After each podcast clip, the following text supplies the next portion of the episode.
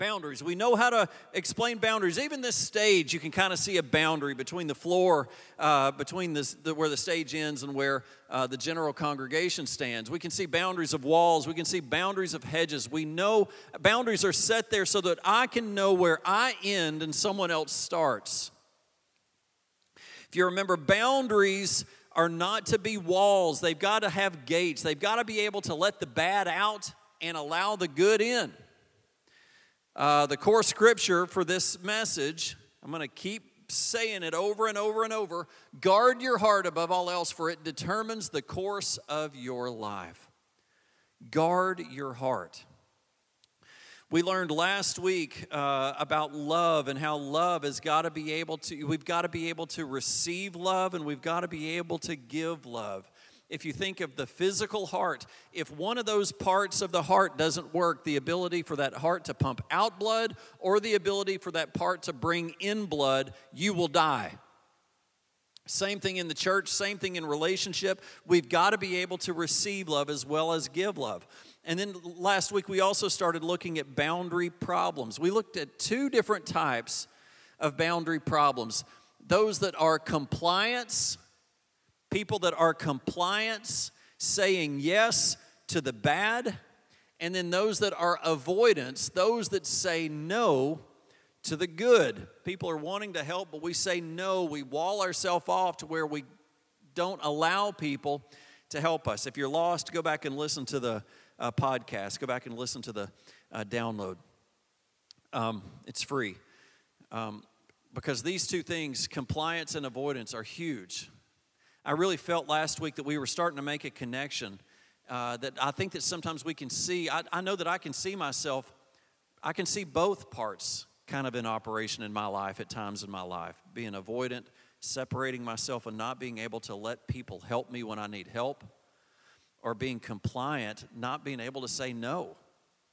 You know, especially in ministry, when somebody in ministry asks you to do something, it's hard to say no because, I mean, it's like, I don't want to say it's God asking you, but sometimes we have a hard time confusing that.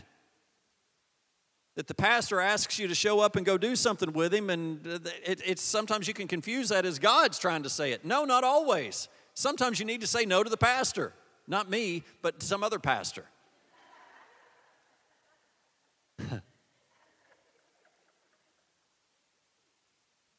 it's healthy to say no to the bad, but it's not healthy to say no to the good.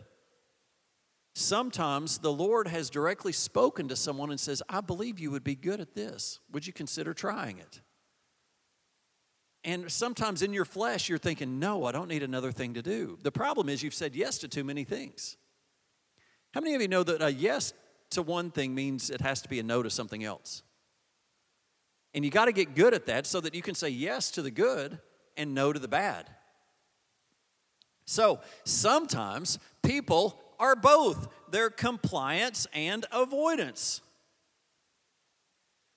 This person, um, this person's dilemma is shared by so many adults. This person says yes to the bad and no to the good.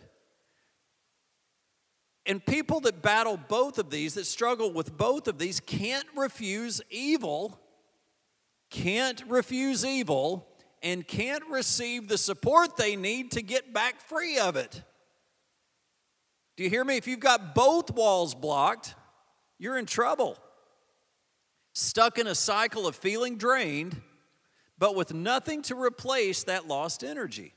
Compliant avoidance suffer from what's called reversed boundaries. They have no boundaries where they need them, and they have boundaries where they shouldn't have them. Now, is anybody able to relate a little bit to what we're talking about in your personal life? I don't want to be beating myself up against a wall if we're not getting anywhere, but I'm telling you, I, ha- I have had boundary issues. We're going to get, we're going to, I'm going to really step on some toes now because we're going to talk about controllers. Controllers. Let's go back. I went too far.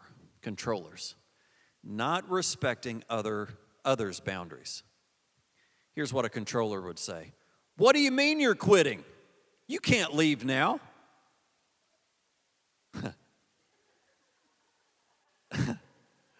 People say it to you, or you say it. Don't don't don't repeat it. No, don't, don't tell me. you can't quit now. I mean, it's a perfect uh, expression for people in children's ministry. You can't quit. Have you prayed about that? that's a, that's a that's something you got to watch right there. Is someone playing the God card on you? It happens in the church.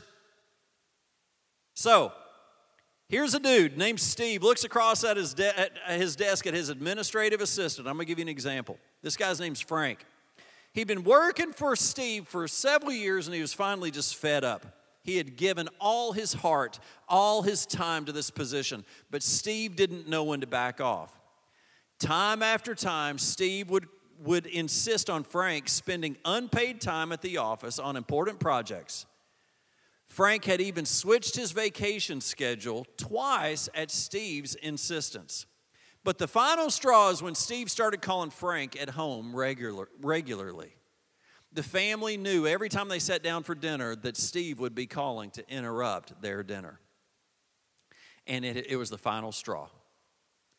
Several times, Frank tried to talk with Steve about these time violations, but Steve never understood how burned out Frank was. After all, Steve needed Frank. Frank made him look successful, and it was so easy to get him to work harder. Steve had a problem hearing and accepting other boundaries. To Steve, listen to me now, no is simply a challenge to change someone's mind. To the controller, they don't even hear no, they hear a challenge. you're going to get free, is what you're going to get. I can feel it because, sister, I am with you. This boundary problem is called control. Now, I will tell you right away, Satan will try to get you to grab hold of that and reject it because control is a very strong word. People have used it in wrong ways, and I'm here to just, I'm here to bring love to you, not condemnation or guilt. Not that but control. It's a spirit. Controllers can't respect other limits. They resist taking responsibility for their own lives, so they need to control others. They resist taking responsibility for their own lives, so they need to control others. Controllers believe the old joke for salespeople no means maybe, and maybe means yes. While this may be productive to salespeople, it will wreak havoc on relationships. Controllers are perceived as bullies, manipulative, and aggressive. The primary problem of an individual who can't hear no, which is different than being able to say no, is they tend to project responsibility for their lives onto others. Did you catch that? They tend to project responsibility on from their lives onto others, their own responsibility. And they use various means of control to motivate others to carry the load intended by God to be theirs alone. Now, if you go back to the very first week, we talked about um, boundaries. I don't know if you can remember this about the big boulders, the big, huge crisis situations that you have in your life and also the little things that you have to deal with. And we talked about a knapsack or a backpack and boulders. Scripture was very clear that there are certain things that we are supposed to take responsibility for, and no one else is responsible for them. And then there are these huge crises that happen in our life that we were never called to handle all on our own. That the body of Christ is here to help. The problem is we get mixed up and we try to get people to carry our knapsack, our daily responsibilities, as well as our huge things. Are you with me? I have daily responsibilities that are not my wife's responsibilities, that are not my coworkers' responsibilities. However, there are big things that I am never called to completely manhandle myself. But controllers try to project that, that those responsibilities onto others. As well as throwing the big crisis onto others. And had this had Steve, the boss, shouldered the weight of his own job, Frank would have been happy to pitch in extra hours from time to time. But the pressure of covering for Steve's irresponsibility made this talented professional look for work elsewhere. So let's look at controllers a little bit more deeply. First off, first off is aggressive controllers. These do not listen to other people's boundaries at all. They run over other people like a tank. They're sometimes verbally abusive, can even be physically abusive. But the problem is, the biggest problem is, they're not even aware of another person's boundaries at all. Don't even know that they're there. Don't even know that they have boundaries. It's as if they live in a world of yes, and there's no place for a no. And they attempt to get others to change to make the world fit their idea of what the way of life, of, of the way life should be and they neglect their responsibility to accept others as they are. I can tell you that I, I, I have had this problem of not accepting no's, but I don't believe that I ever realized that I was not taking care of my, it was out of me not taking care of my own responsibility. If I could get the if I can get the flashlight the the spotlight pointing back at me, I can get healed. So many times though we, we think the problem is the other person, especially a controller. It's always someone else's fault. We just messed up because of that person. Instead of getting the light back on me.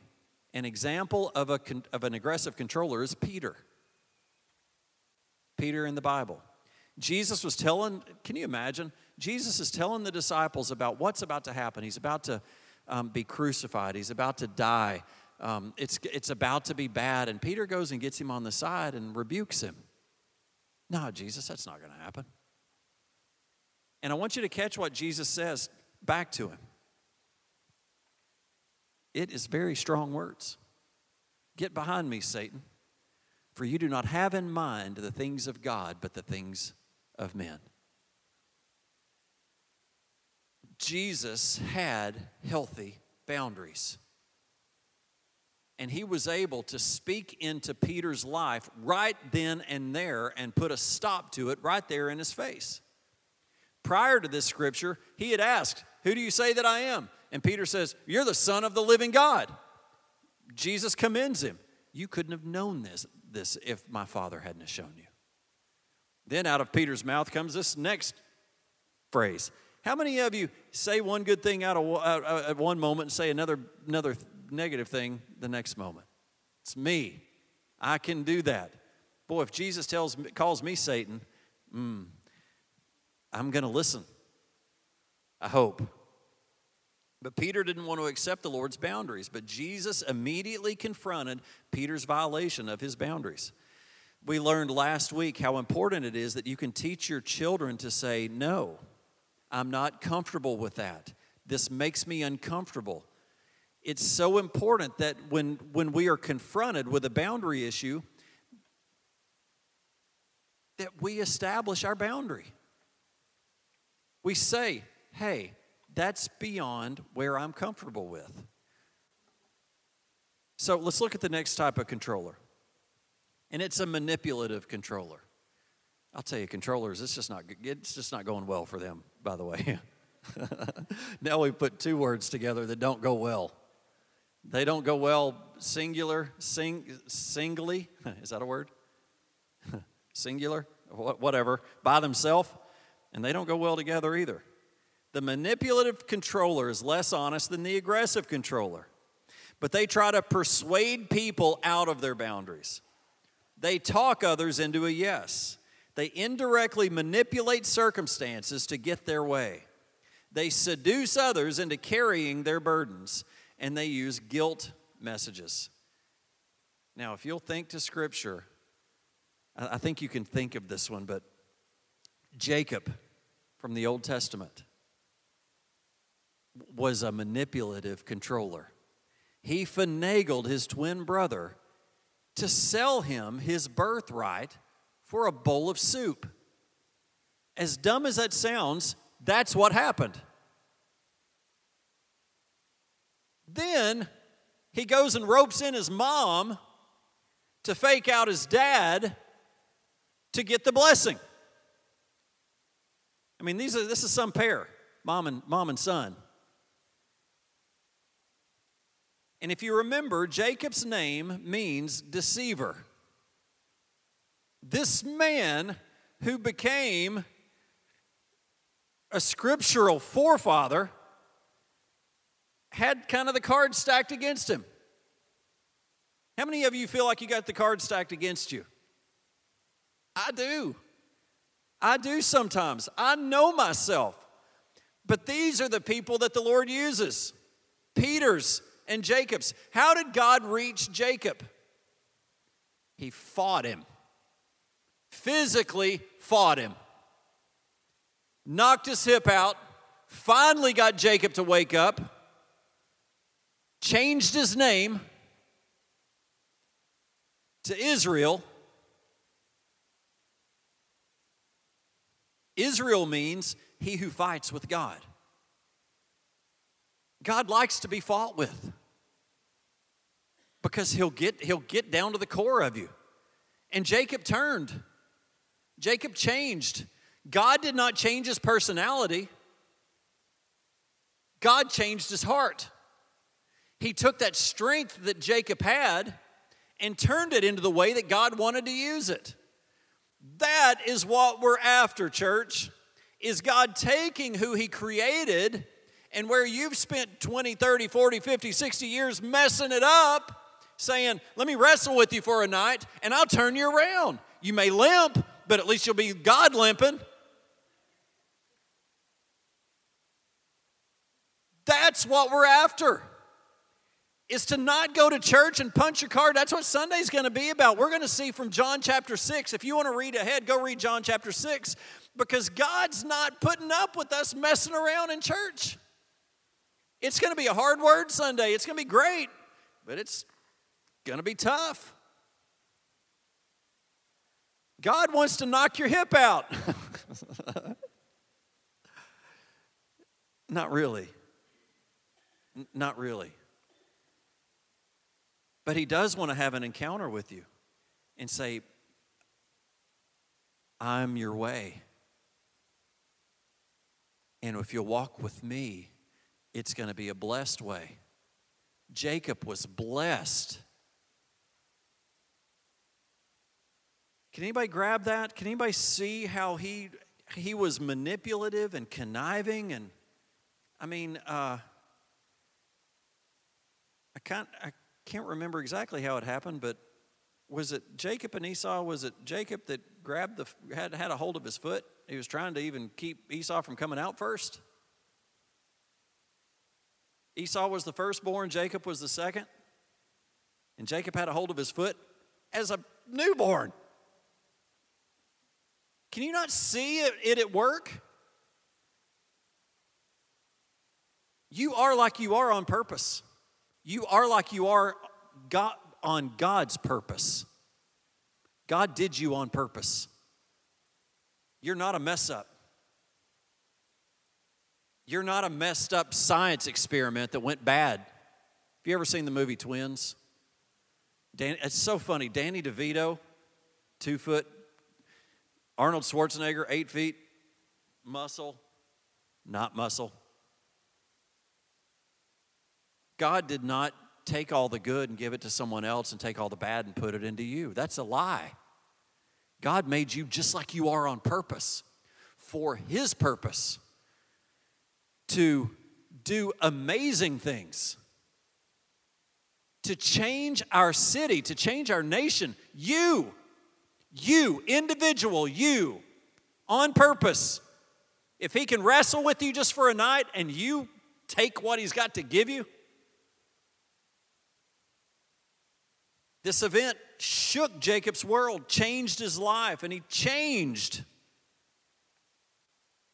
Only when the manipulative controller is confronted with his dishonesty can he take responsibility for it, repent of it, and accept his other limits. I want you to know I am made in a driving, forceful way on purpose, not to run people over, but to get stuff done.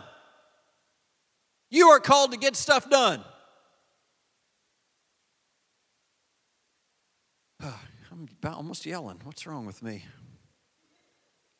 Manipulators deny their desire to control others, deny their desire to control others. They brush aside their self centeredness.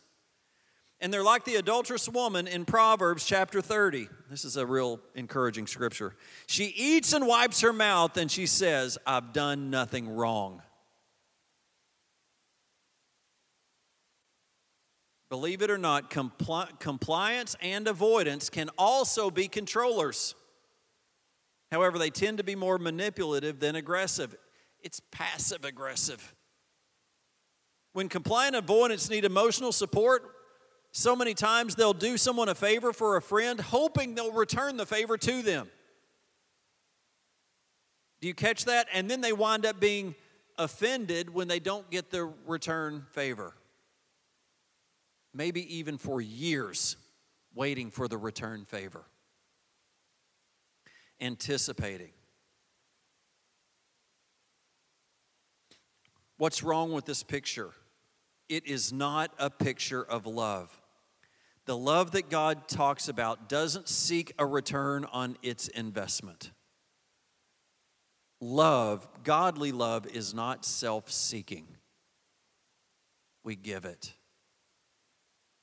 we give it out of being filled up, out of having that moment with the Lord, wrestling with Him and Him pouring His love into us, changing our heart, and we give that love.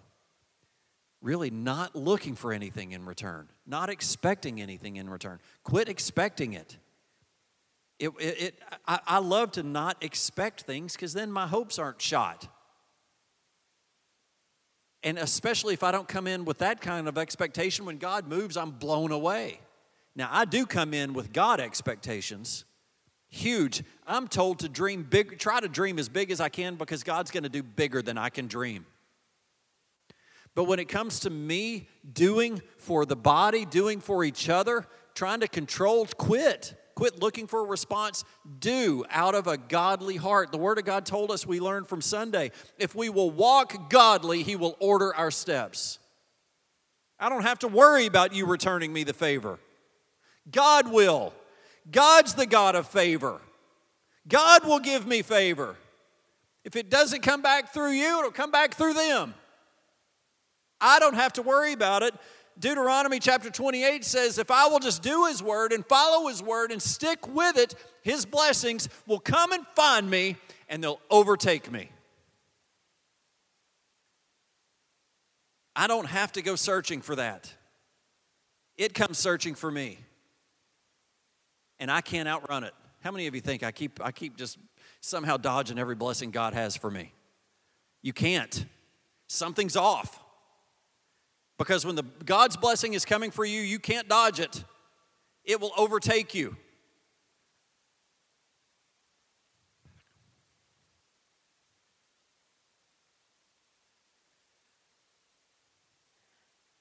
Caring for someone so they'll care back for us is an indirect means of controlling someone else. If you've ever been on the receiving end of that kind of maneuver, you'll understand. I can't stand it when someone does something for me looking for me to return it. That makes me want to run the other direction.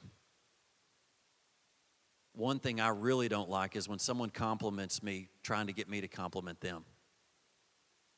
Now, you're seeing my heart. I don't like that. I, I also hate false encouragement. You can smell it a mile away. I will tell you, when you've got the Spirit of God, you're going to pick up on this stuff. And Jesus, Jesus picked up on Peter and where his heart was. And he said, Whoa, whoa, whoa, you're off, Peter. No longer are you clued into the things of God. Now you're clued into the things of man. And I'm just going to call you out right here. Oh, let me rethink. Yeah, Peter, why don't you? Let's rethink that thought. And after I've died on the cross and you've seen this, you're going to realize what a doofus statement you just made. You're going to remember it. You like that word? Doofus. That's that's that's uh, that's me. I can be doofusy. Okay. That's it. That's all I got. So, avoidance, those that say no to the good, compliance, those that say yes to the bad, controllers, those that have no care for other, bound, other people's boundaries. Not only are we trying to establish our boundaries, but we're trying to get to where we can see others' boundaries.